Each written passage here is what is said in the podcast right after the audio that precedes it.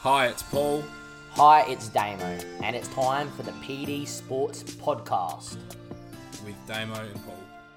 Hello, everyone, and welcome to episode 38 of the PD Sports Podcast. And once again, it has been a monstrous week in sport. And as usual, I'm joined by Damo. How you going, Not mate? Not bad, mate, not bad at all. It's probably arguably one of the biggest weeks of sport that we've embarked on. It's been a crazy weekend of sport that has just gone. Can't wait to get into this podcast because it's right up my alley. And uh, look, I, I think that this could be an absolute banger, this one.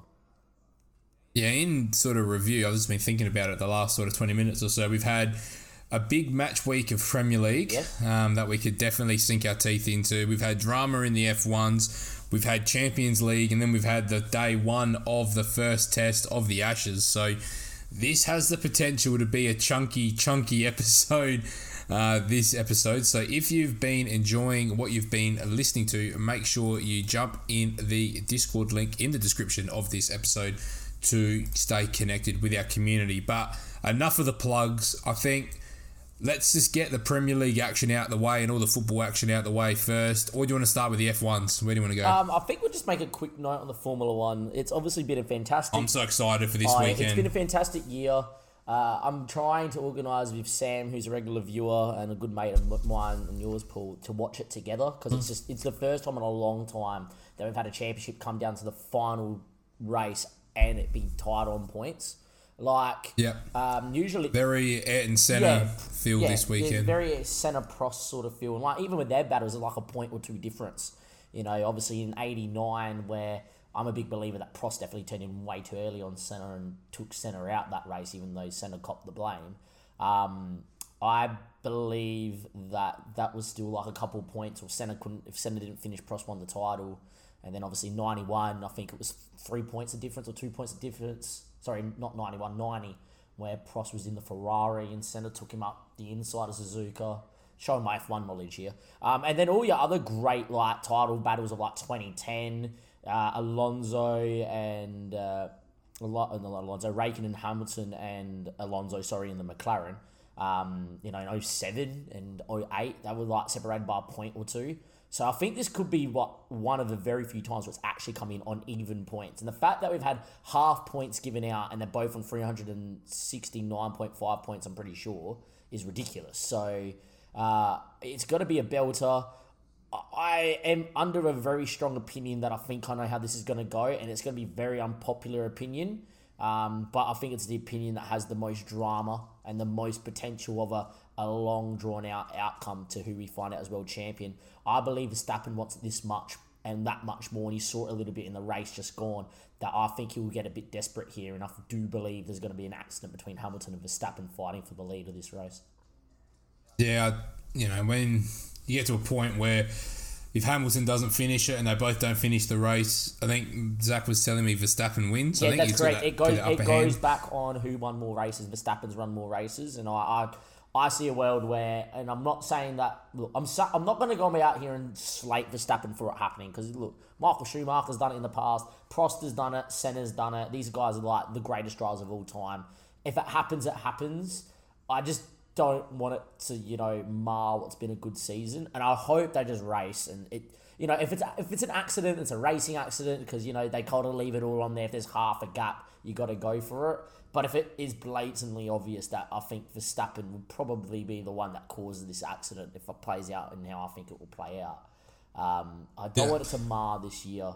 It would be a very interesting way for the title to be won because it's been a long time since this has happened, and it'll be very interesting to see how the FIA handles that. You know, there was talks when obviously Senna and Prost's incidents, you know that they were going to ban Senna and all those sort of uh, down the lines. But you know, there's probably ways where they can put points, you know, deductions and all that sort of stuff in place now. I, I just hope it's a clean race and a good race, but I don't see a world where there is not contact between these two in the final race of the season on the same amount of points. Yeah, and I think it's just going to make a, a real interesting watch. So it's definitely going to be one to look out for this weekend. So we'll probably give a bit it? of a review. Got a prediction? Oh, I think Verstappen comes out on top here. I just think he's just when he's needed to all all year he's just found a way, hasn't he? He. So I think he, he's just one that he's just too good at the moment. I think, and I'm at a point where I, you know I'm not a big Verstappen fan, but I'm just would like to see um, someone different win it. I think Yeah, I just to. I've got change it up a little bit. I've bit. got a counter argument to that, or I want Verstappen to win it. I'm going to come out here and say it, and I don't even care if it's him taking out Hamilton. Like it's happened in the past, so be it. Right? It's the drama of the sport. But I am under the impression that Hamilton's experience is going to come in big time here. I feel like Verstappen will be the one to make the mistake. Verstappen's going to be the one that's going to get desperate. You know, if it's Push too if hard. Verstappen's behind with three laps to go, he's going to be the one that has to force the issue, and the accident could happen. Where I believe Hamilton three laps to go, knowing he has to put in three qualifying laps and pass Verstappen to win the title, I feel like he's got the experience to do it, uh, and I feel like that because of that, I feel like Hamilton has to come into this as the favourite because of the experience. But I I would love to see Verstappen and Red Bull win it just because it would be such a good way to cap off the season. Obviously, it's been fantastic. But secondly, and most importantly, I just feel like we need some variety in Formula One before the rule changes. So everyone who's like on the fence that's not a traditional watcher like yourself, Paul, goes, "Oh, what a crazy year!" and you know someone else different won it. And then next season, 2022 rolls around, new rule changes, new people to the sport. You know, McLaren's meant to be Yeah. really good next year with Danny Rick and Norris, who are very, very big fan, you know, favourites. Uh, and, you know, the well, Mercedes will be around the money, and this, uh, I think the Red Bull will be the fastest car on the grid then. Uh, it, it would make it really nice to see Verstappen be the guy that wins it because it probably promotes the sport a bit more. It's a sport I care about a lot. So, yeah, that, that's my view. But don't be surprised we're here talking about the fact Verstappen sent one up the inside of Hamilton and sent them both into oblivion. Yep, exactly. So moving from F1 to Premier League, lots of um, interesting Results. progressions this weekend and results. Yeah, um, Liverpool getting a last minute winner. West. Ham, West Ham last minute winner. Man United, bloody Fred, you know, coming up trumps, Weak, trying weak to. foot top bins, can I ask? Have I ever seen Fred shoot with his right Yeah. foot? No. Maybe he's naturally right footed. Maybe, maybe that's why he hasn't played that well this year. Maybe he needs to start using that right foot a bit more. Um, that was a big result. Man City again, job done. I just wanted to ask one question. course. How did you find Jack Grealish playing as a false nine? So before he got injured, he played false nine, I reckon, against us, Liverpool, at Anfield. And I reckon he played before then because I brought him in Fantasy Premier League for that exact reason because he was playing through the nine. And then I reckon he got a niggle and then Foden went into the nine and he looked amazing then, Foden. And then obviously Jack's found it hard to get into the team. It uh, uh, it strikes me as an interesting one. I feel like Pep knows he's a fantastic player. I've spent big money on him, and I know there's a good footballer in him. But where do I play him, and how do I play him? And you know, with the form of everybody else, how do I give him minutes? And I feel like the only place he can do that is in the nine. Didn't think he was bad there, by the way. Offers something a little bit different, bit more Kai Havertz sort of like, you know, false ninety.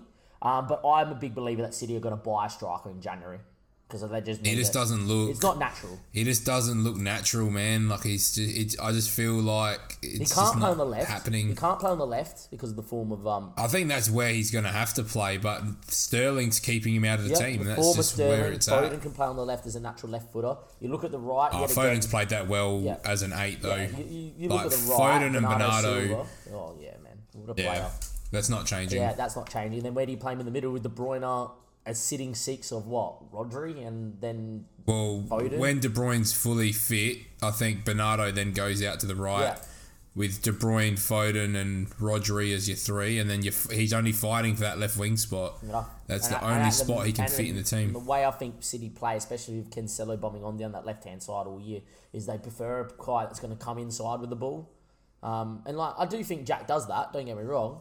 Uh, I just feel like that there is players that Pep's gone to throughout the season. Sterling's looked good. I feel a little bit for Jack because he's meant to light it up, and I feel like you know you're coming to play for Pep. You got to learn his football it's gonna take time. It's not like that he's had the- cleanest run of health either. He's been injured a bit. I just feel like he needs to be given a bit more time to get settled. And I know it sounds Yeah. weird for an English player to get settled into the Premier League, but I feel like it's more get him settled to play for Pep and get used to the Pep roulette and get used to you know what's being demanded of him technically and how he thinks about the game. I feel like there would be a big change from coming from Villa being the main man. So. Um, Yeah. Yeah, I, I would be. I wouldn't be writing Jack off if that's what the question's aimed at. But I wouldn't be playing him in the nine either. I think Pep knows he can't play him in the nine, but Pep also knows he has to get in minutes to get him fit. So the nine is it. Yeah, fair enough. I've got a question. And then the Yeah, other. go, go. Oh yeah, No, go no, for it. go- No, no, I was gonna. I've got a que- I was gonna say the other big result, but you go for it I, first. I, I've got a question for you. What did you make of Manchester United under Rangnick? Because I've got an interesting stat for that. I haven't probably seen as much as I would like, um, but I think the way he's just come in straight away and knows exactly what he wants to do, and that's the main thing. Like they just, message. yeah, and the fact that you see them straight away, one 0 solid. You know, I think that's probably the bigger factor is just come in, look good. Um, obviously, would have liked to have probably put a few more chances away, They but end of the day, they've done the job. Um, the reason why I asked the question is there was a clear message and intent to press or to how to win the ball back. So they won the ball back in the opposition half 12 times throughout the whole game. And when you think about that at the Premier League level, if they're winning the ball up the field 12 times, how many of them in the future is going to lead to goal scoring opportunities? Like it's going to be huge, um, and that was with I think Yeah. I believe Ronaldo playing up front as well. Um, I believe it's going to be Yeah, very very interesting as the dogs are barking here because my sister's left the door open. That's great. Um, I think what's going to be interesting is to see how they morph that because Rangnick also defended in a low like four four two ish sort of block with when they when the opposition Yeah. eventually got out. So yeah, a bit interesting. Um, and yeah, uh, I think that they're going to be an interesting side to watch their progression. I just feel like Rangnick might build Yeah. something there, and uh, it'd be interesting to see how they go about their football. Yeah, I'm of the same opinion. I think they're going to be interesting to watch. So, more than happy to see how that goes. But the other big result for me, again, Arsenal put themselves in a good position and Bodler, really. Um, Richarlison had two goals scratched out and then third time lucky with a really good, um, what's it called? A good header there off the rebound and shot from Demarai Gray. And then Demarai Gray's just strike was unbelievable. He's just so good. I thought that was just unreal. Um, to really sink to sink them down. Really, that's just how I saw. So, um, what do you reckon? Where Arsenal at? They've sort of started had that ten game run. They've then dropped points against United in winning positions, and then dropped points here against um, what's it called? Everton, Yeah. winning position again. I, it's weird because I always look at Arsenal and always relate it back to the expected goals against and how good Rams Ramsdale's been and how many saves Ramsdale's made. That I expect these performances to come where you know if you keep giving teams you know chances, eventually teams are going to score They're against you, you, 'em. right? And I Yeah. do believe actually against Everton they did enough to probably have won that game. It's just that's where the yeah, the Aubameyang has a big Oh, chance yeah, at the end. score. Same with Eddie and Yeah, he should score. Yeah. Aubameyang should. Player of his quality. Same But with. What I want to say is the variance, or you know, of how it works in football. Like, yeah, it may be the games like Leicester where they should have conceded three or four, and Ramsdale has a worldie. But you play against Everton, you give Everton only a couple of real clear cut chances they score both. Where against Leicester, you kept a clean sheet. That's just how the variance of a whole season works. You know, it's the same with back in the day. You may score a goal that's offside one week, but you may concede a goal that's offside in week twenty and not be given you know, so or concede Yeah. a goal that would have been offside in week twenty. It equals itself out, and I feel like that's why everyone looks at expected like goals against and goals for ratios and all that sort of stuff. And uh, I, there, there was going to come a time where Arsenal got found out, and I'm not saying that Everton found them out, but I feel like there's an element that everyone's actually realised after this good run of fixtures that well actually against the bigger boys and against teams that are a bit more clinical they're still leaking chances at the back I'm not going to come out here and slate them I actually think they're building something and it's good to see from Arteta just you know these are the teething problems that's going to be at Arsenal Yeah, I think there's just yeah, you're right. You hit the nail on the head. They're going to keep giving up chances because I don't think their defense is there. It reminds me a lot of when Klopp first took over at Liverpool, but the issue was we were scoring goals. Well, not the issue, but the difference was we were scoring goals and we were playing in entertaining games. I just don't see enough goals in this Arsenal side at the moment where it's concerning that they've got Lacazette, they've got Aubameyang, but it's Smith Rowe and it's Odegaard, and you know they're the guys that are having to pop up week in week out, and they are, but they're not going to score multiple goals. You know, it's rare that those guys are going to really, you know, be fifteen to twenty goal, you know, season players. So yeah I, I. I don't know. It's strange. They need to bring someone in, but they can't because what's Arsenal offering? They've got no Champions League football. There's no, there's no European football. What, what what's the incentive for a a prospect to go there? That's what I'm concerned about. But it, the only incentive is is that we're Arsenal Football Club. Look at our history. Imagine if you're the guy that turned it around for us. That's the only thing you can appeal to someone, and maybe someone that has a bit of a following of the Premier League or someone that's an Arsenal fan as a player. I go, think "Oh, yeah, I'll- I'll they'll have to buy someone within the league. Yeah, They have to try I like what we did. We had to buy, you know, we had to buy Salah, who had played at Chelsea. I know he wasn't in the league, but we also went and bought Sadio Mane from Southampton. You know, it, it's so it's rare that you'll get someone like that. But you know, is it? I mean, it's not even Ollie Watkins. You know, like we're above that. You're looking at maybe like a Raul Jimenez or you, a Hwang Hee Chan. I know he only just moved, or you know, an Emmanuel Dennis. Like you're gonna have to get someone that's You're gonna have to playing at punt. that perceived lower level Yeah. that can offer something different to your club. And I think that's where they're at. They need I- to try I and take someone who's Dennis scoring be- goals. I would. I actually think Dennis would suit. You know, someone that's pretty powerful, pretty quick, and seems to be quite. And again, he's only just signed for Watford, but Yeah, you know, someone could- like that. I still think you can prime away a year down the track, and you know, there's probably other signings that they could make. And I don't want to make this podcast about who's at the lower level that Arsenal could sign, but for me, it's got to get that midfield balance right first to support that. If Yeah, it looks 4-2-3-1, dreadful. Yeah, like Lokonga is probably long term an option, but they need someone else in there. I feel. Um, you know, I can't believe Guendouzi can't get a game. I know he's on loan, but yeah, he's- I know. it, it, he's not. Dis- I, like, I get that he's not disciplined, but He's a good player. just the poten- the potential, man, is just so bright, and Arteta's barely giving him a game. You Yeah, I know? know. I hear you. I, I just, it's a bit weird. Arsenal. Arsenal's been a bit weird for years, right? So you look at their decisions, like the William Saliba loaning out thing, and you're just like, what's going on there? Uh, It's just, you know, they're a bit weird at how they run the club and all that. I just don't want to come out here and slate them after slating for so long because Arteta's actually trying to build something in a system, and you can kind of see what the message is.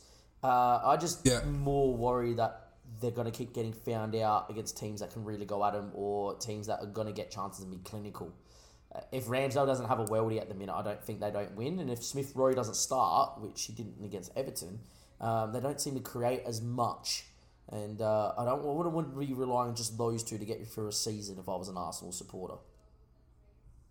Yeah, I mean, it's just they're at that transitional point, aren't they? And they're just they got to find what works, and I think that's the stumbling block. I think they've got the players there in defence, but anyway, I think we could spend a whole. Oh, we could spend an, we, we, we could do pod upon pod about Arsenal Football Club. Man, we could do pod along pod of like just every Premier League club. But you know, I don't want to sit here and have to give Arsenal more breath than what they're worth.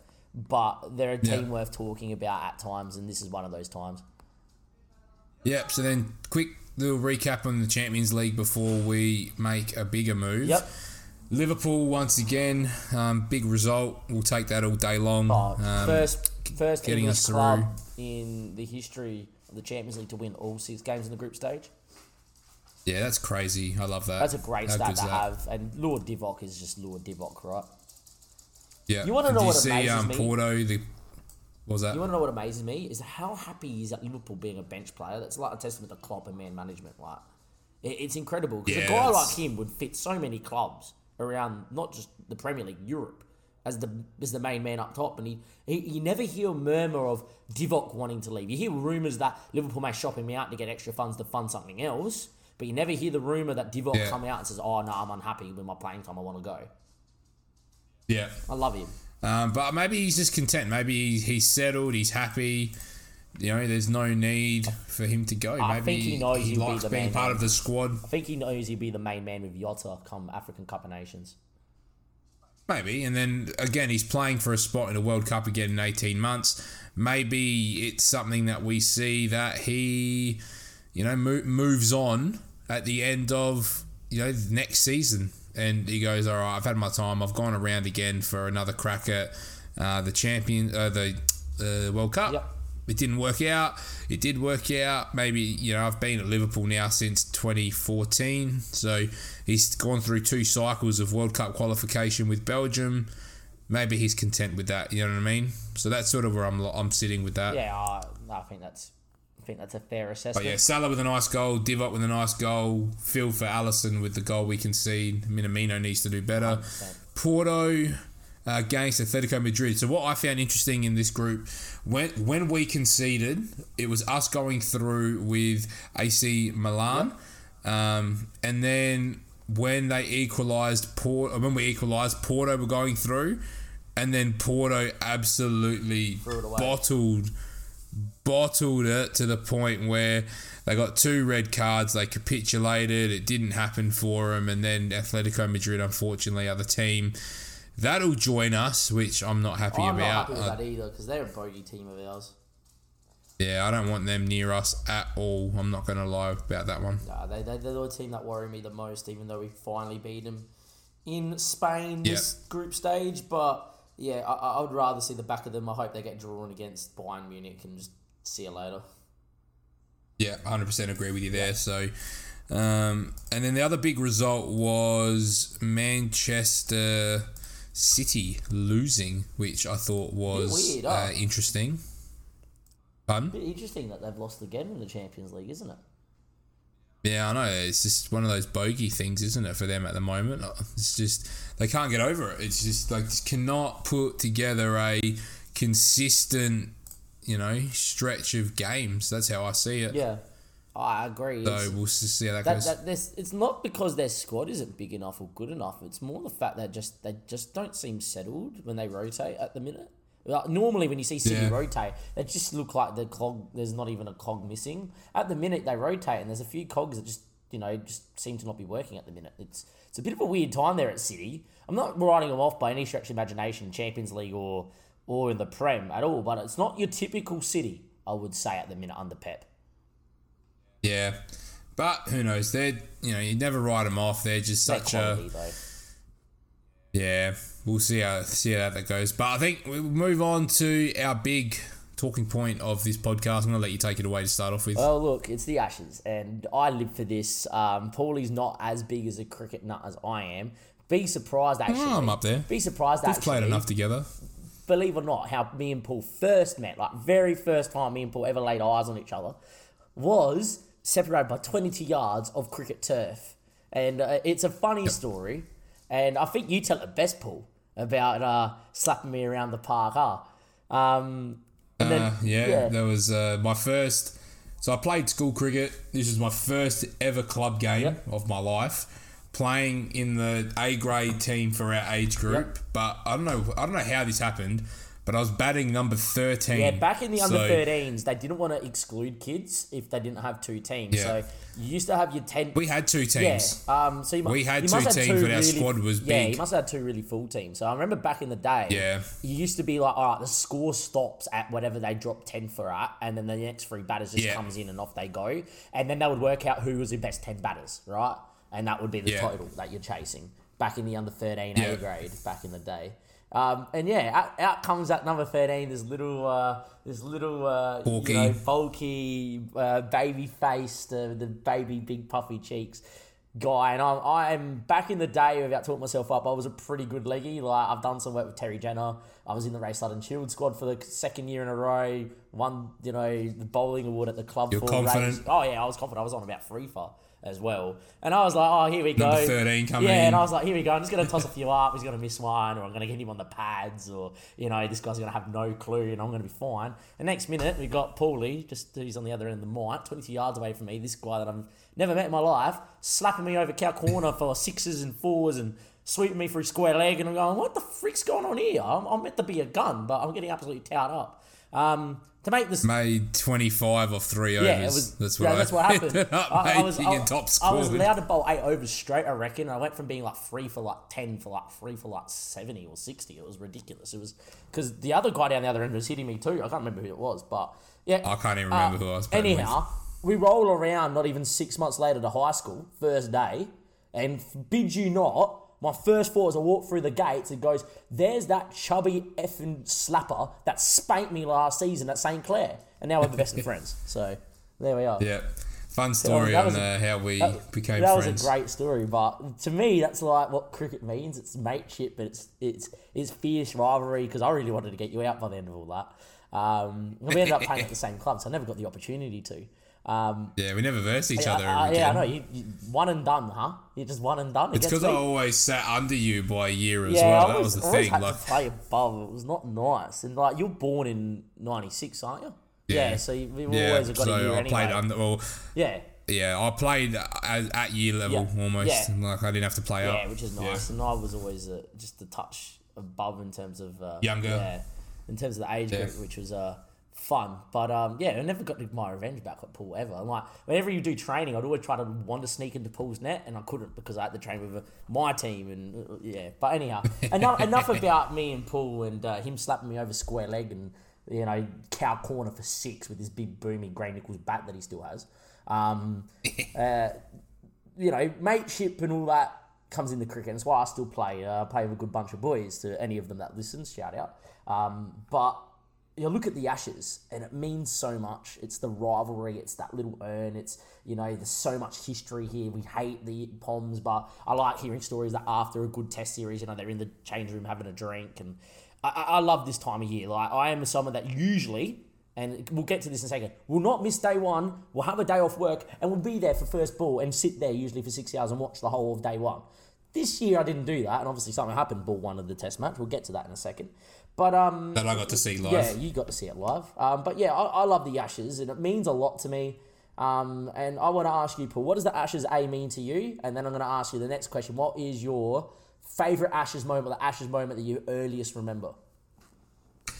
So I think it's hard because for me, I think looking back, it means more. Yeah. Like the series, I don't know whether it was because we were younger or it's nostalgia or the players, but I always look back at the period of 2005 to 2008 or 9 and I just don't I don't get the same feeling with these two squads now than I did then. I you know, maybe it's because I was younger and I was playing more cricket and, and, and I lived and breathed it, you know, that like end of primary school through to sort of year 12 high yeah, school. I agree. But, you know, when I look at the McGrath, Warne, Lee, you know, even, you know, the 05 and 06 series with Mike Hussey and, you know, Hayden Langer, Ponting, Martyn, Yeah. you know, like that, just that team.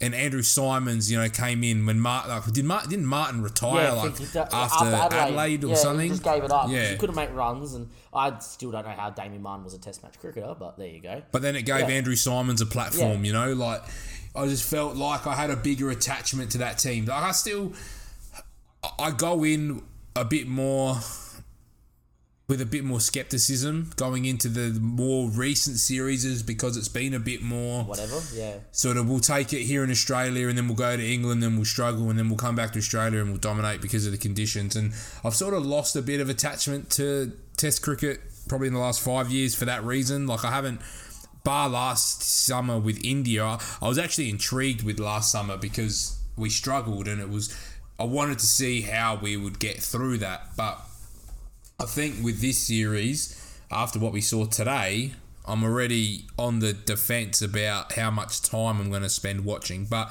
to answer your second point, there's a few memories that stick out. One's Ricky Ponting getting a wicket over in England. Yep. I remember I watching that live that. and thinking, what the hell am I Yep. watching? But the one that stands out is the chase down in Adelaide. I think I remember getting home from school. I remember turning it on, thinking, "There's no way we're going to get this done," and watching that the run chase, and then obviously for Mike Hussey to to score those winning runs on day five with the sunset coming over the hill, and you know, in a series that you win five 0 but test number two to go down to the wire, I think that was a, a bit of a selling point of that series, and then obviously for what was it Warne McGrath, Will McGrath, Someone else. all retired. they all retired. Yeah. Like I think that was a bit of a, a changing of the guard moment, you know. Yeah, I agree. Um, for me, my favourite Ashes memory or moment, there's a few. Um, look, a lot of the stuff that stands out to me is probably watching Warne bowl because I was a leggy back in the day, right? And I, I still try to bowl my leggies, can't land them now. But uh, I remember like Edgbaston, him bowling Strauss from out the foot marks where he's gone the leave and it's come around the back of his legs and knocked out leg stump. And, you know, I remember that whole Edgbaston test match. Like, that was back in 05. That 05 series, best series I've ever watched ever. Um, you know, any test series. We had a really good one against India back when uh, Nathan Lyon took like eight at Adelaide or seven at Adelaide in were there. 2013. Yeah, when we were there, that whole series was incredible too. But um, the 05 series was incredible. The nostalgia, man. Like I've never seen SBS ever host a Test series. I never hosted again. But SBS had that series for whatever reason. So I remember seven thirty at night. Getting the remote out my TV, my dad's hands, and smacking it on SBS. And I remember watching Edgbaston. This is a funny story in my sister's bedroom because she had a TV and I didn't, and she was four. It was so she could watch like cartoons when she couldn't sleep when she was sick or whatever. And I'd be there with the TV, standing up all night watching Edgbaston. Like till like two in the morning. I remember screaming at the TV, going, "Kasprowicz isn't out. His hands off the bat. It doesn't count if it hits his glove." Well, it obviously did. Little old me didn't know.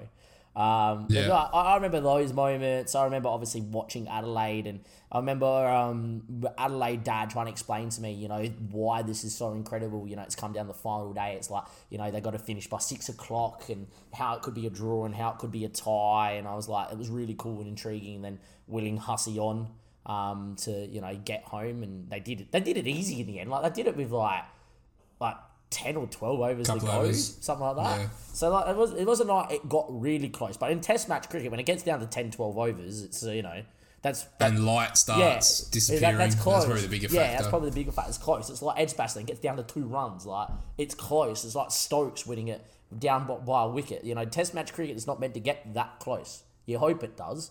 I Yeah. don't think we're going to get a game like oh, you never know. It's an Ashes series. Uh, um, well, what? Which series? There was a, was it the India series where they won all after one? I thought, oh, we're on Yeah. here, and then we just it just didn't happen. Like it just turned to just yeah, whatever. Yeah. And I just want, I just want a tight series, and uh, I've, I've sort of ummed and ahed. Like, so obviously we we're planning on doing this podcast um, yesterday, which I would have been a bit more optimistic, I think, after what we was today, transpired oh, today. God.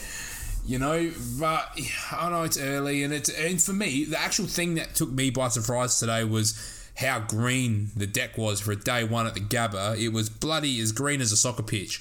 but Ah, was. They was have said there's been lots of rain in Queensland, so it might be a pitch that it's you don't make runs on, and maybe tradition, and it could be something that Joe Root got wrong and sort of went, all right, traditionally the Gabba's a you know a dry deck that's good for batting. Let's just go with my better judgment. If I saw that as a captain, I'm bowling on that all day. Humid, Yep. muggy, green, lively. I'm bowling on that all day long. I just look. Yeah. We'll, we'll talk about day one, right? And I, I can understand why he bats because you know the great saying is nine times out of ten you, you win the toss you bat, and on that tenth time you think about don't about put us into bat. Yeah, don't put Warner in day yeah, one. like the Yeah. tenth time is the rule is you're meant to think about bowling and then you bat anyway. Uh, I get that rule, but that rule was like back in the day of Alan Border, right? Where pitches weren't like this, and you know pitches were like this, And they weren't drop-ins. Yeah, they weren't drop-ins. It, it- it's it was one that I think England got a bit wrong, just in general. Like Anderson, obviously, if he's not fit enough to start, I do see that factor. you know, yeah. if Anderson, That was the other factor. They're Anderson's not not good enough to start, then lineup. whatever, right? And then if I don't know why, if Broad came over, is fit, why aren't you picking him considering how much he has the wood Ooh. against Warner, right? So On the commentary, Yep. they actually said that Anderson's fit. Yeah, so he had a So calf there's a bit complaint. of contradictory information yeah, there. he had a calf complaint, past fit, but I don't think he would be fit enough to then play Adelaide if he played this, and they want him to play in Adelaide with a ball swing because it's a day-night test match. Man, that's And I just feel like it's That's so dumb. Look, the way I would have viewed it, if I was the coach or I was the selector, can you give me two test matches? If you break down after Adelaide, so be it. We'll run three test matches with, with everyone else, right? Because you're going to play Yeah. in Melbourne where it's not going to do too much. You're going to play in Sydney where it's going to favour probably two spinners, right? And the pitch isn't going to help Yeah. you too much. And then wherever the fifth and is wherever the be. fifth is, we'll talk about that later. Um, is it is we'll deal with it, right? I would have played. Can you get us on the front Yeah, foot? I would have played. That's what I'd be I- looking I, would have for. played. I would have played him. Um, and then I think that leads into Root picking to bat, right? Because he goes, "Oh, I don't have my first two frontline seamers and swing bowlers." Yeah. But the reason why I would have bowled is because a the conditions probably suited, but if Australia get going, then you don't like it. But for me, you know, Harris is under pressure. Warner has not made runs against England historically of late. Yeah, he's had good summers in Australia, but if, especially if they started Broad, I would have bowled. I would have been like, all right, Warner first ball, day, uh, Broad's on Broad's bowling to you. How much times have you nicked off? him? And jam it in yeah, short to him. yeah, just like just you know, nick him off or ruffle him up and then nick him off. Doesn't matter. Uh, if Yeah. I was Root, It sounds weird to say because they were saying in commentary, it's the aggressive choice to bat. It's the aggressive choice to bat. I'm like, that's a very old school thinking. I understand it. I applaud it because I know what he's trying to do, trying to seem confident and everything. But, you know, you put yourself on It a green top up, and you get rolled for what, 144. It's not great. Well, you're four for twenty Yeah. odd. You know, like this. Just, It's not. It's not it's it's, look, you don't want to be results orientated, but it is the wrong choice. I think the most aggressive choice then would have been to come on. Oh, I don't even have my front two line seamers, but I don't care. We're going to bowl you out anyway, Australia. We're bowling, and I Yeah. would have went like guy at short. Pressure's yeah, I would have went with a guy under the lid from ball one. So when that ball seams back in, you know, back pad to a to a, to a seamer. I would have went with four slips. I would have went really aggressive at Australia early and been like, right, it's green, it's overcast, it's doing a bit. We don't even have Anderson and, Bro- uh, and Broad, and we're going to put you four down quick. You know, and imagine if England did Yeah. what they did to us without Anderson and Broad. Imagine what sh- shivers it sends to Australia. Because if you look at England's lineup, it's not a good batting lineup, and the bowling lineup without Anderson and Broad is, nah. You know, I, I, would, I Yeah. wouldn't say it's as bad as people making out to be. I think they're a better bowling attack than a batting lineup, but they're not going to make runs, too many runs this series. We'll rattle through the names. Um, and I just feel like without Anderson Broad, their bowling's whatever. But imagine if they just turned around Australia and said, we don't care. We, we know what's been written about us. We're going to come out and bowl you. Next minute, you're four down for 20. Imagine if you're Australia going, Yeah. well, now we're going to face these guys four more test matches. What the hell are we going to do? Yeah, That, I'd that's agree. the mentality. And, That's the more aggressive modern day mentality, I feel, though. And they just went safe. Yeah. They just went, all right, we'll put it in our hands and we'll we'll see what we can get. But yeah, it just wasn't What good. And, and look, to be fair, out of those first four wickets, I was saying it. The the batsmen couldn't do anything. They were they were good balls. The the bowlers made them play. Yeah. There were some good catches. You know, the first one's probably you know the first ball of the series. Is probably the one that's the most avoidable. Yeah. Is because he's walking across his Yeah, I stumps think- and he's left his leg I leg think stump that's how. Burns opens up though with the new ball. He kind of likes to Yeah, get outside the off stump so he knows he can leave it. And I will say I don't think it's either a plan by the Aussies that they've seen it and starts fired it in there, or secondly Starc's got Definitely it just a a bit plan. wrong. And he should whip it through mid wicket, but the fact he gets so far across, he gets himself all in a muddle, and then next minute your leg stump's gone. So see you later. I really thought that ball was going down for a wide. I'm not gonna lie. As soon as I saw that leave the hand, I'm like, oh, what a shit ball. And then as it's it's like straightened up, like the seams hit upright, and it's just straightened. It looked like it was just gonna angle, just Down know, leg, yeah. you know, two feet down leg side, and it's just gone. swung back nope. in, nipped, nipped just- back, and see you later. Um, but yeah, look, Yeah. I, I, I think the wicket that is most of all was probably Malan's, and that's probably a bit harsh because he plays off and he nicks off, and it happens so much at their Gabba.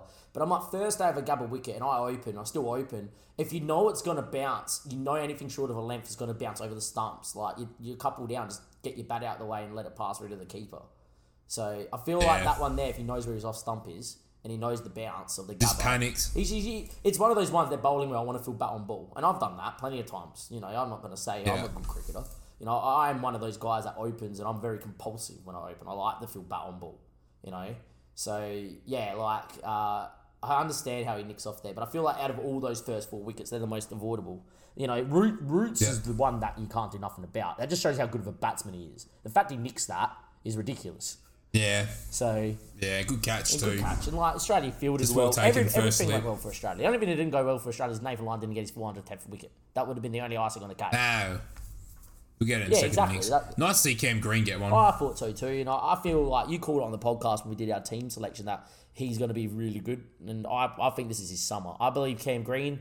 It's Cam Green's summer he to shine. bowled three overs. Cam Green's summer to shine bat and ball, and it's Travis Head's summer to cement himself in this Test team for the next eight to ten Oh years. Oh God, he needs to. If he doesn't go big if this he series, doesn't, man, it's Mitch Marsh or Khawaja. There's guys there making runs. I think like, Khawaja's time is not. I'm not going to say it's up right now, but it's coming close because he's old, right?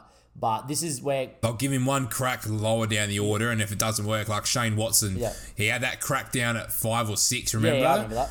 And then they put him up, and so then they put him up, and they put him back down, and then he came back in down again, and then that was and he cemented a spot for for a little bit of time. So it wouldn't surprise me if they maybe give him a crack at five. You know, like maybe head goes or head goes out of the team, and Khawaja comes in at five, and you just you know you just come in and play your shots and do what you want. You know what I mean? Like just take the pressure off of being that first drop. It wouldn't. It definitely. It definitely wouldn't surprise me if we do see that from uh, Uzi Yeah, at some point, or Mitch or Mitch Marsh comes in and Yeah, you, you you, play the double, the double all rounder, Uh, which I wouldn't mind. I feel either. like Mitch Marsh comes in for Sydney as a batting all rounder, If- and then you bowl a second spinner. yeah, if Head doesn't make runs, then you pay a second spinner, and that, that could be an option. God, I just hope Head Oh, makes look, runs. the, Cricket Australia wanted it. to happen, and Travis Head obviously wanted to happen. I think most of the Australian public wanted to happen because we want to we want to start building a team for the future. You want to have La- Labuschagne Smith, and obviously Travis Head, Cameron Green, and Carey, which is five five of your middle order. Your whole That's a middle great order backbone. is a backbone that they all could play the next eight years, seven years till Carey With Davey retires. Warner opening as well, you still you just using him. you're just finding that second Well, opener. for me, it's- it's I'm always going to say it's Matt Renshaw, but they never want to give him a go after what's happened. So yeah, but I just feel for Pucovski, man. so many because he looked good. concussions, man. Like if, if you're, He looked he obviously good. has a technical issue with avo- avoiding the short ball, and I feel like at a test level, you're going to get a found out, Yeah. you're going to get bounced out, and you've got to keep getting hit in the head. I'm not. If I'm a selector, I'm not picking him, and I'm not picking him for a very long time.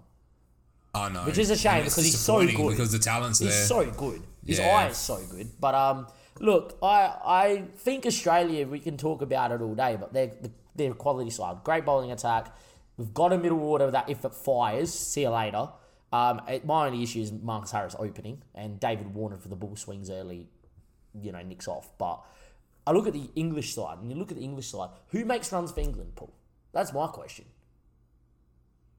Um, you're probably looking at um, what's his name? Joe Root. Bloody Ben Stokes. Yeah, Joe Root, Ben Stokes, and Joe Root struggles in Australia though. He, he, it's his worst country that he's that he plays Yeah, in. it's true. So I, I I don't back Joe Root to make big runs.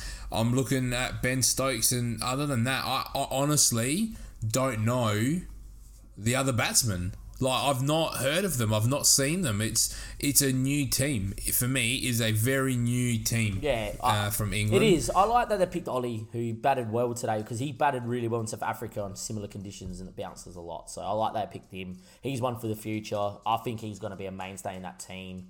Um, I then think, I look at Rory Burns. He got out today, right? But he's the sort of guy that if he gets going is dangerous. Uh, a I think they've done well. There's, there's Yeah. they're in a similar spot to us. They're still figuring out what they're. they're I think we're further down the line, Yeah. I must say, but they're figuring out who's in that, you know, five for them. And when they do get it right, then it's gonna gel. But I think they're gonna struggle this I just summer. feel like really they're in do. a transition period, England, where they need to find what's their best bowling attack, especially after Broad and Anderson. 'cause, you know, there- there's Gonna go Yeah, together. because they're probably going to retire at some stage in the near distant future. Like Anderson's forty, you know, so Yeah, I know it's the crazy. guy's still elite. He's unbelievable. Been bowling since we were in primary school. Yeah, man, he's unbelievable. You remember him in 05 with Hoggard and that? Oh god, Yeah. man, like what a bowler and what a story. Ashley Giles. Yeah, oh my god, the spinner. Freaking- Harmison. I kid you not. I have a book at home that is all the test wrestle records and statistics of Ashley Giles. Uh, don't ask me why I have that. With the sunnies on. Yeah, don't ask me why I have that because someone at Kensington Cricket Club gave that to me when they tried to sign me from Woodfield. Cricket 07, I used to use him all Oh the yeah, time. what a player, man! Oh my, Ashley Giles, that's memories. Uh, and then, And then Monty, Monty. I was going to say with the, with the with the he was oh, my favourite. I love Monty. He was funny. The stories coming out of Sydney grade cricket that England made him go play grade cricket in Sydney, and literally the ball being next to him rolling his ankle. So I'm not bending down to pick that up. It's grade cricket. I just laughed. Yeah, I was like, the guy's paid for England, and he doesn't want to play cricket in Sydney and just letting balls go. So good. Oh, but um, anyway, back to England. I just feel like they're in a transitional period and they don't know where they are. And I feel like that's where we were, you know, when Smith and Warner are out, obviously suspended, and you know we were in that period of like who plays and who doesn't. Do we start bleeding in the kids and who not? And then you had Ferguson and Sayers and all that play a test, and then you know get Carr to the side. And I feel like England are in a very similar spot with their test team, but they're so settled T Twenty in one day. Um, they know that they don't have probably the longer form players at the minute. So I feel like where they might struggle in this series, come you know a few years down the track, if they do figure out who these younger kids coming through are, do figure out the attack because I actually think Wood and Woakes are pretty good bowlers. Um, yeah, I've seen them before. yeah, I think Woakes is actually a very good bowler and someone that can actually bat really well. Um, England But it's got to get it right, man. Yeah. They can't afford to get it wrong. Uh, they got. They're They not going really to. They're can't not going to win this wrong. series, but it'd be invaluable to play a few of the younger kids. I think for them to get them used to it. yeah, yeah. I'd agree with you All there. right. Well, in Um, that case, then Paul, make your prediction for this series. Off you go. 4 0 Australia, and there'd be a draw in there somewhere. I'm going to predict England win one, and it's going to be 3 1 or 2 1, but a very comfortable 2 1 if there's ever a case. Mate, like, there's no way it's 2 1. the only reason is rain for me because like Brisbane, we, it's meant to be raining every single day, but we just don't know when it's going to rain. Um, because of that, like I can't remember what the what front it is over there, but Sydney could have some rain. They're predicting. It's too far away to know. Um, and then for me, if it gets to if the fifth test goes to Hobart, it particularly normally rains there, so. I'm, I'm thinking there could be three test matches that could be affected by rain, so we could have three draws, and then obviously, obviously you're playing what two tests and that's it. Or you could be playing whatever, like free. You could be playing only three tests, like full. Um, but yeah, like I, I, I think three one more than two one. But I'm predicting that there's going to be some rain affected matches throughout the series, which is not fun. I just don't see us losing, man. I just, I see us losing one, and the only one I see us losing, well, there's two that I see us losing. Um, Adelaide because Jimmy Anderson and Broad could run for us. Uh, especially if they get, imagine if they, even if they do what they did today, they get bowled out for 140, but we have to bat under the lights, it's new, brand new pink ball. Like, Anderson Yeah. would, uh, honestly, us being eight down by the end of the, the session, like, Anderson could literally do that. Um, so Adelaide worries me because I feel like England's attack is the only attack that they the Adelaide's conditions the only attack it suits, and considering they're resting Anderson and Broad for that worries me. Um, but if they lose this Test match, so much pressure on that could be good for Australia. If it goes to Hobart, Hobart's usually overcast, moist, and green in terms of the pitch. That's English conditions. That that that suits them. So I can see them winning in Hobart. Those are the only two Test matches I think they can win. Yeah. They lose at the Gabba if it plays. They lose in Melbourne because it's a batter's paradise. It's either going to be Australia win or a draw. And they probably lose in Sydney because they probably just don't have the spin attack to win that one with the bowlers. Yeah. Where if Australia go with one spinner, Nathan Lyon, he can win the Test match by himself, plus with our bowlers. Or if they go down the path, which I think they should, which is play another all rounder and then play a second spinner, or something. right? Then uh, Australia win that Test match, I think, comfortably in Sydney. So, yeah, I Where's Moeen Ali? um, What's going on with I'm him? not sure with Moeen. I know they don't want to play him at the Yeah. in the longer form of the game, which I think is a bit. Because of his form. Yeah, but I think he's someone that has. Trying to feel for him Oh, he has experience here in Australia. Probably not good experience. Like, let's be honest, Nathan Lyon has his number. Um, but he's the sort of guy that I would go to here. I, I think he's better than Leach. Yeah, I'd I agree. think he's way better than Leach. So and he can bat Yeah. if Nathan Lyon doesn't get him. So yeah. Yeah, anyway, just little thought there that I just didn't even think about today, to be honest. When I saw the Yeah. team come out, I completely forgot he wasn't in the team. Uh, last question for me though here, Paul, is after our prediction, where will this fifth test be held and why? Oh, it could be anywhere. Um, I'd like. I think I. We said this off off camera, but I think it's going to be wherever there's less impact of COVID impacting the game. Yeah. So, for me, it honestly wouldn't surprise me if it's between Adelaide or Hobart. From a bias perspective, I'd love it to be Adelaide, but I think it'll be Hobart just so they can have the variety. I don't think they really want to double up at the same venue twice in one series. I think I think Hobart's a safe choice. I think Hobart is a safe choice, but I reckon Cricket Australia, and it hates me to say this, is going to give it to Melbourne. I just do. Just like look for, I really hope they don't for the safety of everybody. I do too because it keeps all the players in the same location for a couple of weeks, and that obviously has impact. that Yeah. they could catch COVID and whatever, right? Instead of them traveling around and staying in the bubble. Um, my issue with it being in Melbourne is a couple of things. A, it's obviously the COVID issue, but I guess they can also counteract that because they're not traveling anywhere. They can manage it better. Yeah, great. Um, my issue is that Hobart is apparently meant to be equally as part of Cricket Australia as everyone else, right? They haven't had a test in ages. They're meant to have that Afghanistan test. They didn't get that. And now a test has cropped up because Perth have essentially thrown it in the bin, right? And, you know, Yeah. I know why Cricket Australia probably don't want to give it there because imagine if this series did go down to the wire and then you only had 15,000 people rock up to a day five test match for the Ashes. I still think though, if it's a sellout, it'd still be bouncing. Yeah, no, I get that too, but historically the crowds are less. So I think Cricket Australia, in their mind, are like, well, we've got to put it to the highest bidder because whoever bids for the highest is probably going to get us the most amount of money for gate receipts. And if you're thinking of that, it's Sydney, Melbourne, or Adelaide, right? It's one of those, right? And I feel Give us a day, a day's test. Have a night and a day yeah, test. There yeah. you go. I feel like what Cricket Australia said that they want the day five test match to be a day nighter if they could, and apparently Melbourne, Oh, even better. Melbourne want to do a day night test if they get it. And I just feel like Ah, Cricket. Australia would go down that route. That it's the MCG, it's eighty thousand people, everyone's going to come, daylight test match. We will get more money. I think that rules Sydney out personally because I just feel like Sydney Yeah. get two test matches back to back. of the inv- I don't think it's nice. The only other one that could win it from Melbourne is Adelaide because they will say, well, day night test match historically held here. We have the most history in terms of the ground. It's everyone's favourite ground to play at, and everyone gets behind it here in Adelaide traditionally. So you're going to get 50,000 people right. And there's time. There's time in between test two and five Yeah, as well exactly. to change. To change whatever, Yeah. the pitch gets the rest and the square does. I want it to be in Hobart personally. I, I don't want to Same. see a double up. I want to I see. love a good Hobart I test. I reckon Hobart back in the day, get the ball swinging. They want to make it day night in Hobart as well. They're going to upgrade all the lights if they get it and whatever, so they could do day night, which I think would be incredible, right? But Yeah. They play BBL yeah, games there, so it must be yeah, set up it's set already. up. Well, I just think they need to put the wattage a bit higher for Test match because it's a pink ball, but Okay. um, which is like a flick of a switch. But I just feel like Cricket Australia is just going to go, yeah, MCG, most money, thank you very much. Just give us a bid and off we go. Apparently, Cash in, Mike yeah. Marshall, who's our premier, came out and said, "Oh, we're going to bid as bigger than what Melbourne bid for this."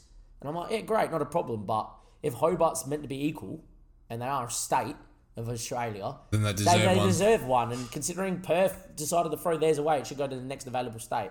And that's probably Hobart. And if it doesn't go there, give it to Canberra, for goodness sake. They're part of it. So, yeah. Nah. Then you got two thousand people. Yeah, I know. I, the, the crowd shouldn't impact it, but it will. Because imagine Yeah, it- it's one all, day five. Both teams can win on day five, 14,000 people rock up. Like, how uninspiring does that sound? Yeah, it's not even that though. Like if the if the place is bouncing and it's loud and I there's chants and there's this and that, I think it doesn't make a huge difference. Like I think when you're out there in the middle, you're focusing on what's happening in the I middle. agree. You're not thinking about you know what so and so's doing in the crowd. That's just how I, I see it. Yeah, I, I agree with that. I agree, definitely. Yeah. But look, All right. I reckon uh, question I time. reckon so. I reckon so. Where do you wanna start? I reckon let's just go to Dims because it's probably a bit easier than the next question. This next question is going to generate a lot of debate from JS, I reckon. Um, so Yeah. Dim's question is very simple. Predictions for the BBL. We've seen most games. There's currently a game playing now, and then there's a game in WA. There's actually cricket for those that are wondering. On the eighth of the twelfth, twenty twenty one, there's cricket on TV till twelve thirty in the morning. You do not know how excited I am. It is unreal. That sounds good. It's great. I'm just gonna when I when this finishes, I'm gonna go in the bed, put Foxtel on, and leave it on. It's gonna be great. But yeah. um, I'm gonna start us off by saying, if we're looking just based on squad, I thought the Renegade squad looked good, even though they crumbled against the Strikers, but still won. we suck. the. Strikers squad is not bad if everyone's available, but not everyone's available. There's no carry. There's no head. No head. There's no. We're yeah, done. We're, we're, our batting lineup's not going to be good enough. If we bowl unbelievably well and Fawad Ahmed comes into the But squad, that's what we've relied on. Yeah. We've relied on that for so long, and then we get to a semi final and it falls apart Yeah, the, we can't the, make the, runs. The, this, the one that we won, we batted out of our skin. Like Weatherald made hundred in the final, did he not? By memory. Yeah. So like, yeah, and I just feel like that. If we had a good batting lineup, we would have won on the other night when we should have chased fifty two, but we didn't. Um, yeah. and then you've got to look at probably, oh, you know, uh, But you cannot, you never write off yeah, I was going to say Perth They're good. just always there. Um, what is it? Sydney, Brisbane. Sydney Sixers. Squad's meant to be pretty decent. Yeah. I don't. What's Brisbane looking like? I haven't seen what they Brisbane's look like always yet. not They're too bad, but at the minute, Hur- Hurricanes are five for eighty-three, chasing nine for one forty-four from the Sydney Sixers. But if you look at that Sydney Yeah. Sixers side, right, it, it, you know Philippe's in great form. Vince knows how to bat. Daniel Hughes knows how to hit. Henriques this tonight made seventy-three or forty-eight. You know, Dan Christensen's a 2020 specialist. Uh, you know, Tom Curran knows handy with the ball. So like, I, I don't mind that Sydney Sixers side. I say this every time, and then they Yeah. always fail. But you know, I, I like it. So for me, it's uh, yeah, Sydney Six has got probably one of the best squad. The, the strikers could do it if everything clicked, but I don't think it will. Um, which makes me Nah. think that Perth or the Renegades will probably end up going with it. Yeah, sounds pretty standard to Oh, me. look, BBL is one of those things where it just depends who's having the best time of it at the minute, like who's got the best import. Yeah, who gets everyone fit, Yeah. healthy, and in their team at the same Yeah, time? That's that's the bigger That's factor. it, so Yep. Alrighty, and then the final question from JS: Who is the best player and manager of all time? So, had to have been successful in both uh, yeah. sections So of J- their careers. is So, the uh, example that Maradona because he wasn't successful as a manager. So you know that that's obviously a given, right? But you know we're looking at probably building a short list here and then picking off that. So you know obviously I think I've just got a standalone. I, I've got a standalone one too. I think straight off my bat as well. But there's probably one that gets close to him.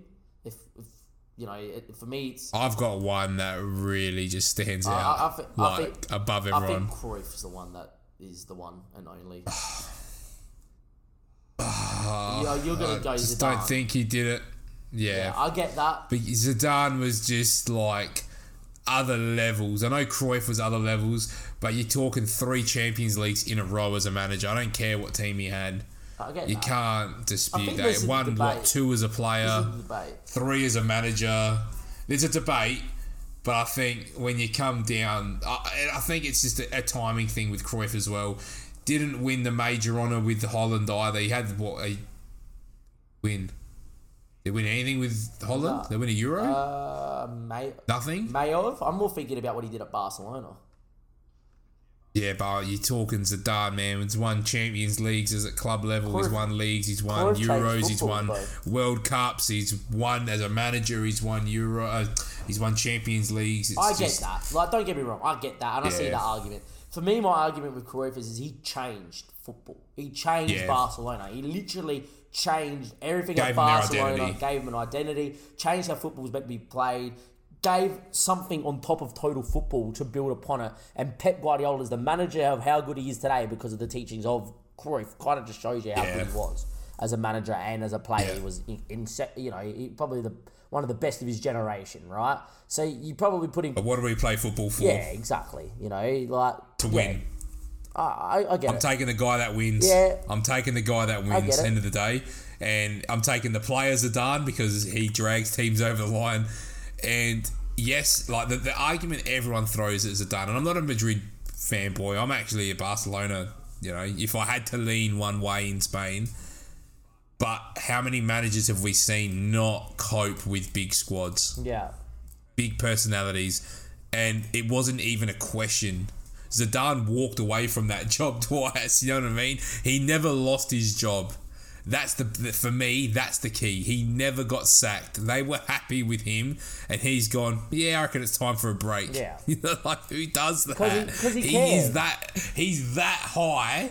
He's that high above everybody that he goes. I'm done with you guys. I need a break because clearly it would be tough. Yeah. It would have to be tough to manage I those guys. that. So, yeah, I think just his accomplishments and his trophy cabinet just speaks for itself. It's just unbelievable. I get it. I, I'm more look. I, I can see the argument for Zidane, and I get the argument with Zidane. And don't get me wrong, I think Zidane is quality, and I actually think he's very underrated as a manager because a lot of people just rubbish off what he did at Madrid. But I think that's incredibly hard to do. because of the squad. Yeah, I think that's Yeah. incredibly hard to do.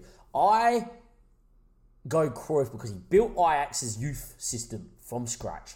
He built and brought that club an identity. He then was headhunted by Barcelona. He went and built Barcelona what they are today, a club and an identity. I'm pretty sure they won trophies throughout both his time at Ajax and his time at Barcelona as well. And like when you're looking at someone and his impact on football, this is one of the world's best Well, Barcelona players. weren't much of a European powerhouse until the Guardiola playing Yeah, era. and I, You know the, what I mean? Like- was in that was part of that Guardiola playing era right at the end. In the back, in the back Yeah. room though, I reckon, not as the manager. Yeah, I, I just feel like That's the difference. This is a guy that, for me, changed the whole aspect of football, how it's viewed, how youth recruitment's viewed, you know, how the game should be played, how it should be coached, methods of coaching.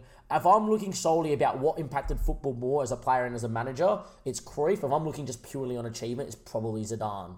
So it depends how you view, you Well, view the it. question is, who's the best player and manager of all Well, time? So I'm, looking at that as I'm- results. See, you, you can look at that. So I look at that. Who's the best player and manager? So who was the best manager? The, you know, maybe you judge managers on what they do and what they achieve, but at the same time, a manager's also, you know, left at what legacy did it leave at the club? How did it build the club? Where's the club at after they finished? You know, there's a lot to just being a manager that just wins, right? You know, you know, look at how many clubs have struggled after managers that have been successful of late. Look at Chelsea turn through managers and now they've seemed to have got it right, you know. So I look at that and I look at Cruyff and I go, man, just look what he achieved and look at some of the players that he's had impact on now become coaches, you know, Pep Guardiola especially. So look, I, I, I would love to like research exactly what he won. I'm trying to look for his Wikipedia here as I'm talking, but there's that many awards that I can't differentiate from his uh, his cl- his coaching and whatever. Oh, managerial Playing. statistics. Here we go. Does it tell you? Here you go. Does it tell you what he won? yeah, He I just think you get to a point where you win three in a Champions Leagues in a row, and it's just and you're competing with a Barcelona like the the era that Cruyff was playing in wasn't as competitive as the era Uh, here that you go. You ready? Zidane was competing Here in. go, Go Paul. for it. At Ajax, won the Champions Cup Winners' Cup in 1986 and 87 back to back. Cruyff and then won La Liga Yeah. 1990 91, 1991 92, 1992 93, 1993 94. Won the Copa del Rey in 1989 and 90. Won the European Champions League in 1991 and 1992. Won the Cup Winners' Cup in 88 and 89. And won the Super Cup in 1992. So it's, this is a guy that's won What's the Cup Winners' Cup? Cup Winners' Is Cup that in Europa League? now. Yeah.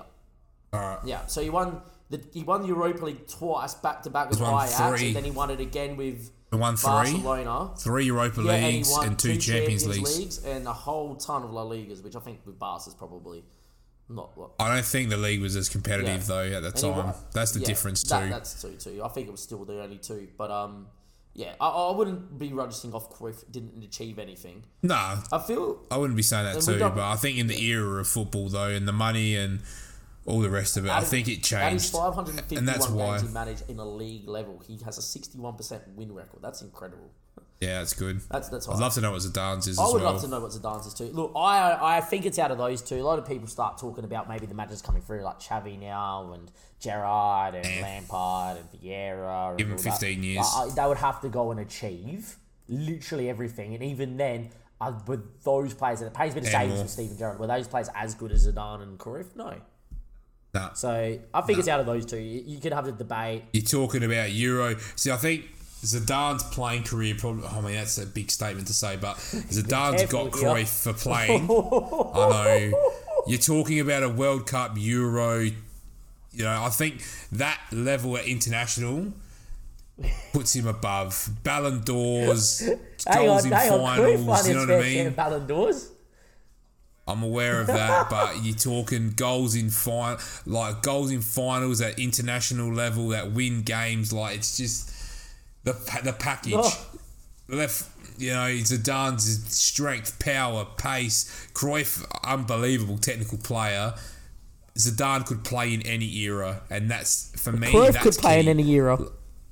No, Yes. he couldn't put him in the Premier League, you mate. put him in the Premier League right and now, and would be no dramas, I reckon. No dramas. It's the same Messi debate. The same Nah, Messi Cruyff, debate. You Cruyff was a bit it. different to Messi. I'm gonna. Yeah, but it's that technical, it's that I'm- dribbling, it's not this- this power. is- this is it's not that sheer debate. I power. It's Ronaldo. It, it, Zidane is like Ronaldo and Cruyff is like Messi. That's probably the best way to put it. If you watch the Holland of physical 1974 and 78 in every World Cup, they literally got the shit kicked out of them because the rules allowed it. They would have, they used to they used to come in and players used to just line them up and go. Yeah, but the game bang. is so much slower, Oh, man. it's- one on one. It's I reckon Cruyff It's a could've it's a different game. area. You can't compare I, seventies yeah, to I think so. I agree with that, but I think Cruyff could have played an area. I think that's very disingenuous to Johan Cruyff, Paul. Like, I, I, I, I, I love a debate, and I think this is a great question, JS, and we could speak all day about whose career was better and who's the better manager. I will give you Zidane may be the better manager of the two, but I'm not going to go here and say, hang on a second, Cruyff could only play in his era and Zidane could play in any. I would say, come on. I, Mate, I think Johan Cruyff, who built total football and was technically gifted as, As the best manager- technically gifted footballer ever to play for Holland, ever to play for Barcelona, could not play in any other era. in a farmer's era. Oh, no Farmer's era, seventies, mate. This is pre Maradona. You know what I mean? Like pre Maradona. That's how I'm looking. A completely different game. I'm not disputing the moments of brilliance, Oh, mate, more than moments but of brilliance. Zidane built was the package. that, that him Full package. Him and his team built total football in '74 as players because they could play it, and then he went as a coach and morphed it into his philosophy to then bring up young players to learn how to play total football in in through the '80s and the '90s at Ajax and Barcelona. I just think that that's an incredible achievement. I feel like he needs a little bit more respect here. I'm not disputing that. But other than one red card in a final, what's the knock on Zidane? Look, I, I think Zidane was a fantastic. Don't get me wrong, and you know he scored unbelievable What, goals. what can you knock on him though? Where's the hole? One red card. You gotta No, say no, no. one moment. A moment is his only I don't knock. knock him for he that. has I the, don't knock him for that. everything. The I definition Cruyff, of I everything. think Cruyff and him both have and everything. adapted and adapted in his career. And that's the difference. He was started as a 10, finished as a central midfielder. It had it all, like literally anything you wanted him to mold into, and that's the key for me. He just did anything and everything you could get out of a player, and that for me, utility and versatility speaks volumes to me, and it shows that he kept himself relevant for so much longer because it was almost like he was an eternal player until his legs stopped moving. He was just a physical beast that had every aspect of being a professional footballer. I'm not saying Cruyff technically wasn't as good, but he didn't have the same amount of strings to his bow. I- That's the only thing I'll I say. don't know, man. Like I, well, I've got. You're talking about someone who could play from sixth through to nine and dominate and dominate every single one of those positions. That is unique. All, all, that is so unique. all I'm going to say is that look, I get your point and I understand your point. Do I agree with your point? I agree with the point that Zidane could play every position and he's versatile like that. But then I go and I'm like, I've got the DVDs of 1974 and 1978 World Cups here. And like the way that Holland team was built and was played was literally if you play left wing, you could be at centre back and pick up the ball and play total football. We're not talking about the team, And I'm like, that that signals how good Johan Cruyff was. He could play centre back for ten minutes and then pick the ball up and then off you go. Next minute is in the nine. Next minute is in the seven. Next minute is in the eight. And I'm like, this is a guy that could have played anywhere. That had the technical ability to play anywhere, and the footballing mind to have played anywhere on the pitch. So I feel like. I feel like you're splitting hairs, and I am willing to give you Zidane. 100%. I really feel I- I'm willing to give you Zidane because Oh, I'm man, a the big, margins are so I'm fine. big on Zidane. The but I just are feel so like if you come out here and say Zidane was a better footballer, had a better career, and was a better manager, and I'm like, well, I think it's dead set close to the point where it's a oh, coin Oh, flip. it's Like I just think that Oh, this it's is this fine is, You can't margins. come out here and say Zidane had a much better career than Cruyff, and that's how I didn't say he had a I much know, better but that's how career. it was wording. I was like, come on, Paul, you can't say that. no. I didn't say he had a much better I career. Just like, oh, I did not say that. Don't be put words in my mouth. people that's gonna be triggered by like. Don't put I'm words in my oh. mouth. I'm at the point of two elite They're, they're individuals unbelievable. in football. Unbelievable. Both of them. Yeah. And I'm willing to give you Zidane. I really am. There's recency like bias. That well, there's recency bias too, and I think that does speak for when we have these conversations. I think the way that football changed and not I gotta be careful how I phrase it. Not pressure, Yeah, but it almost meant more because of the financial element in the game. So Yeah. because there was more money in the game, there was bigger pressure. There was more more to lose. You know what I mean? Not more to win. There was more to lose. If you fucked up, and I don't swear much Yeah. on the podcast, it meant a lot more for your career. I if you made a mistake back, you know what I mean? It was football was seen as football, but you had another job, or you know what I mean? Like there wasn't, it didn't have that that global. Well, it did have the global pool, but it didn't have that responsibility get that that. footballers have now. And to be able to excel, probably at the same level. Means more in the last 25 years than it did prior. I'll- I'll and that's you where. I think if you can if you can rise to the top with the additional pressures and the lifestyle and all that, to me that means that little bit more because there's a lot more. Pre- no, I don't want to say pressure because I don't like it, but it is pressure. I get what you're trying It- to say and how you're trying to word this. Not pressure on the Yeah. pitch, but pressure in life. And that's where it sits with me as well. Like it, it does, it might be subconscious, but it does mean something. I agree with you. I just listened to a thing about Aloisi um, recently about just his preparation. I know it's really off topic, but just even like he carried a disappointment from as being a 14 year old in a cup semi final, missing a penalty, and he told himself for 15 years that if I get in that situation again, I'm scoring the penalty, you know? And then lo and behold, 15 years later, he's scoring the penalty to put Australia through the World Cup. World Cup. I get that. That's pressure. And like, I, I look, I'm willing to give Zidane the title of best manager player of all time because Not he best, man. It's all for me. It's one A, one Yeah, B. like yeah, oh, it- it's so close, and that's why I, I wanted to stress that it point. depends how this you wanna is look so at it. So close, and how you want to look at it, and I, I maybe because it's just how I view, you know, managerial and coaching is about the legacy and all Holistically. that. And, and you you view it purely on it numbers. Yeah, I do. And you look at just based on who he won, who he did it, and how he did it. And I would love. Maybe that comes back to who we support though as well. Like we we both go for Liverpool, which is a club built on tradition Yeah. and history and you know, you look at Shankly and you know Paisley and, and Paisley yeah, yeah. and those guys, you know, that did they did the everything. And we saw Alex Ferguson who did everything. So we've grown up Looking at that. idolizing people that do the whole picture and uh, embedded in the club culture. So I 100% see that element. But when you're looking at who's the best and you look at it as a blanket statement, Yep. I only really consider what they do in their time Yeah, because end of the day, life goes on and things happen. Look- Man United is still a great club, even though Sir Alex Ferguson leaves and David Moyes takes Yeah. over. You know what I mean? Yeah, I get that too. I, I hear you. And like, I would love to have known what Johan Cruyff would have done in today's day and age, right? And I think Oh Zid- god, I would love to know. I, I think Zidane, the fact that he's done it in today's day and age, right, for me is the best. But I cannot sit here and not voice on the pod. you say he's the best modern day manager. Oh yeah, hundred percent. I So, cannot like, sit here and from- not voice the guy that I've idolised and Johan Oh. Cruyff. That this guy was not in this conversation. He has to be, and he, for me, it's out of those two. No one else comes close. Look, the only other Nah, person no that one comes, else jumps the only other person that gets close to this is Gary Neville, and the reason why we get this close to Gary Neville, he achieved what he wanted to achieve at Valencia in like four months. It was unreal.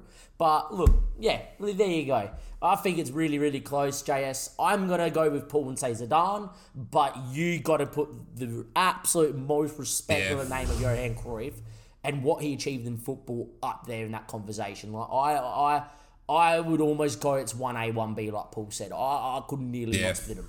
The only reason I could split them is I'm with Paul that what Zidane did, even though he did at one club, was more modern. So you hold that in more weight. But I, I'm a big believer that if Cruyff was alive today and Cruyff could manage today, Cruyff would achieve what Pep Guardiola has achieved in his career. I'm a big believer in that. Yeah, I and actually, there's a, there's a guy we Pep haven't finishes. Yeah, there's a guy we haven't talked about because Pep's probably on that pedestal leading that way. I mean, Pep wasn't. Pep was a good player, but he was part of a system. You know, like He's a he's, system player. He didn't- wasn't the main man. didn't dominate. He wasn't the, the top dog. He played as a six. Did what he had to do. Won a Champions League. Unreal managerial career, but I think as, like for him to be at the same level, he needs to win six as a manager. You know what I mean? To to make up for the what only one that he won. You know what I mean? Like for me, he has to go so above and beyond as a manager because this question's phrased overall I agree with you. who's the best. He needs to like be the best, best manager of all time, undisputed best manager, and then we can give him some credit for the playing career. Not saying he wasn't a good player, Yeah. but wasn't Ballon d'Or levels. So, or didn't do it for Spain either. So Yeah, there's, there's a bit big there thing to do, that's lacking. Cruyff did it to an extent for Holland. I don't think Holland won the World Cup in 74 and 79. They lost both finals, didn't they? Um, Yeah. uh, yeah. One was against West Germany because Franz Beckenbauer played the game of his life, I reckon, and the other one, Yeah, other one was Holland were winning that Argentina and. Argentina, wasn't it? Before Maradona. Sure. I'm nearly tempted to say that. Pre-Maradona? yeah. Pre Maradona, 1978 was World Cup was held in, in Argentina. Argentina beat them, I reckon. Uh, Yeah, 1978 World Cup. I, I want to know now because I'm a bit of a World Cup nut as well. World Cup nut uh, as well. Not conca- not qualification. I don't care. I want to know who won the thing. Nah, Here we go. So-. Yeah, it doesn't matter. I, I'll, Anyway, I'll find I out. reckon they didn't. He didn't. No, he one. didn't. Yeah, What did he- Argentina. Argentina beat beat the Netherlands in the final. Yeah. Yeah, all was right, fair enough. Alrighty. Well, look, hopefully that was a bit of uh, fun for you guys listening. Let us know in the Discord where you're lying with who you think the greatest of all time Is there a, with is there a player to we ma- player is there manager. A player manager we missed. Uh, You know, Yeah, let us know in the Discord, so guys. Maybe Kenny Dalglish. Actually, that's probably a fair know? shout, but he's more of the player than he was the manager. Yeah, well, we're looking at Yeah. both there, to both ends, so you never know. But anyway, once again, thank you, Damien. Anytime, Paul. I love having those debates because the boys just seem to love them. Yeah. Beautiful. So, from another episode of Petty Sports Podcast, that's where we're going to leave this one. If you've enjoyed it, make sure you leave a nice rating and you get amongst the Discord, and we'll see you next week for another episode of the Petty Sports Podcast.